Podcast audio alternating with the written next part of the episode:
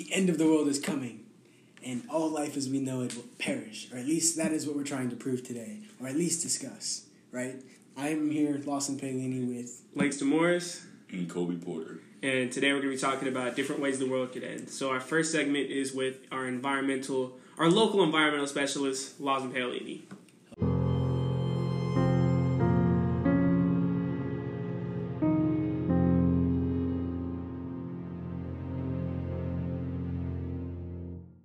So this is a conversation with our local environmental specialist, Lawson Paolini on the ways we can affect climate change and how climate change could either lead to our downfall or how could we could save ourselves from climate change. So Lawson, we have a few questions for you. Hi. Well, tell us a little bit about your, your knowledge of climate change, Lawson. So, climate change is impacted by an abundance of controls within the environment. The the earth works as a system and that system has inputs and outputs of energy. So, to start, the sun is our major input and when you think about our outputs, what you can you, what we want to do is look at we end up doing is looking at different systems such such as countries or regions to figure out what's going on there and its coastlines, uh, in its oceans, maybe in its forestry, to understand how the maybe the food population is how, how the food is feeding the population, the species conservation going on there, or also the, as the CO two levels, which is what we'll definitely dive into. I believe in you, Lawson. All right. So, what's the difference between global warming and climate change? So global warming leads to climate change. It's climate change is the impact of global warming on a region. In the long term, it affects things like weather.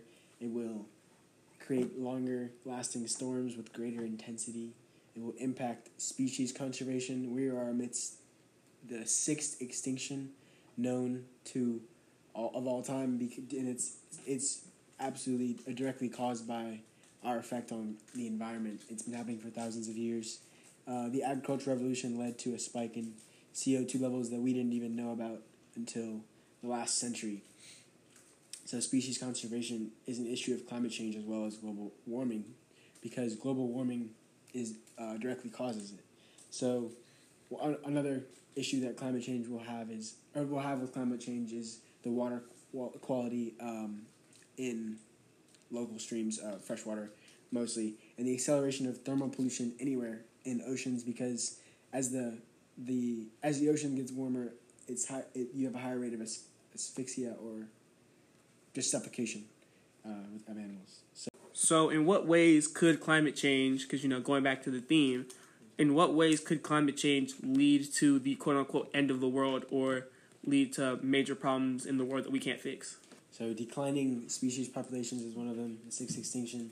Also, um, desertification and famines. We ha- it's becoming more and more difficult to uh, sustain our current growing populations, and we don't actually know what's going to happen within the mo- the the more recent trends in the future, within the next few decades, actually, and so I think I think that population size is one of our biggest worries, but also how we how we choose to go about it in the future and address each one of these issues.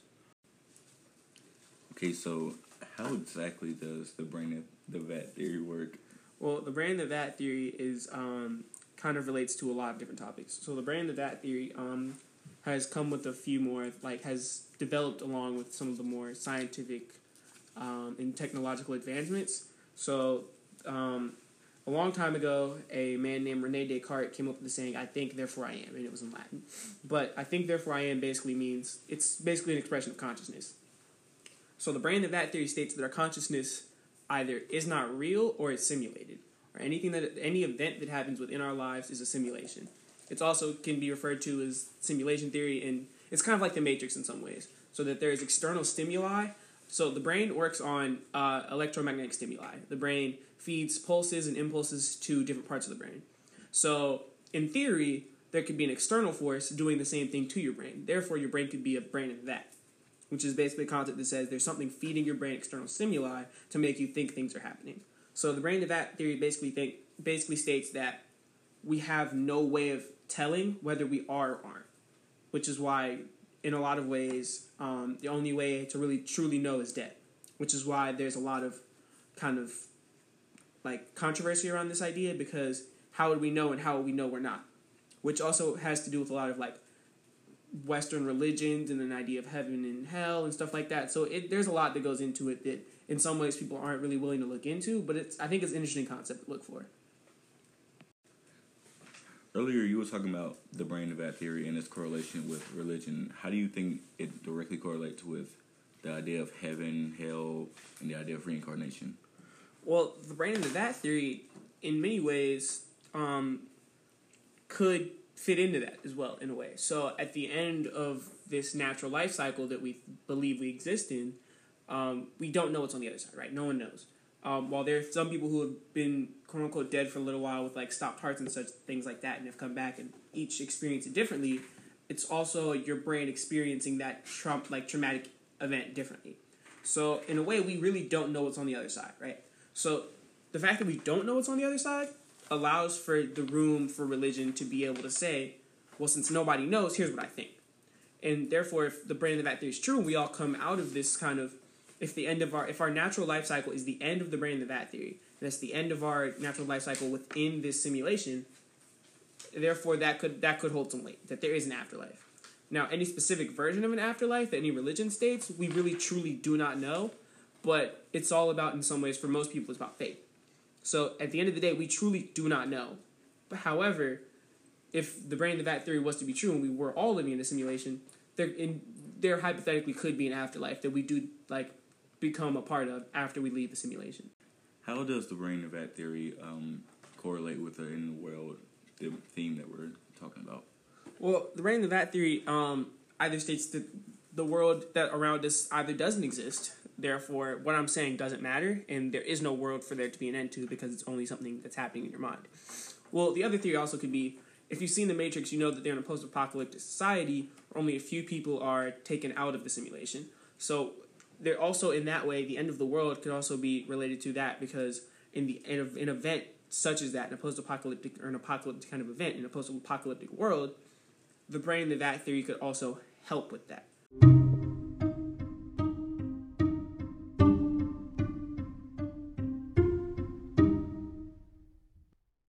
What are the recent advancements in technology in the modern day?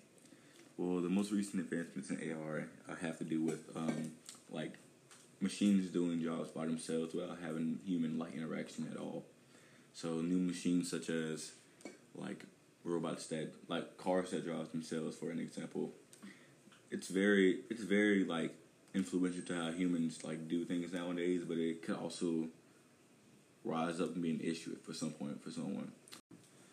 Another one of these advancements are in, in nanobot technology. Uh, micro robots are being created more and more nowadays, and with the ability to be hooked up to things such as Wi-Fi and not having to be charged with like battery cells, they can roam freely, and we won't even be able to like see them. So they'll be in in AI technology. If something bad were to happen, such as like an infection in the in the uh, malware of the um, hard like the like the robot's hard drive, it would be very bad for us because it would be like an infection like to to human race because it would, it would spring up out of nowhere and we wouldn't be able to stop it because we couldn't see what was going on. Why are people so concerned about the risks that lead to AI taking over? Well, AI is honestly the highest threat to humanity other than humans themselves because they're a product of us. However, they're more powerful and they have it like the ability to link into any information they want. So with this ability, they could create more of themselves, create bigger and better robots, and, and eventually just overpower the human race as a whole. And we wouldn't know it. We wouldn't know it.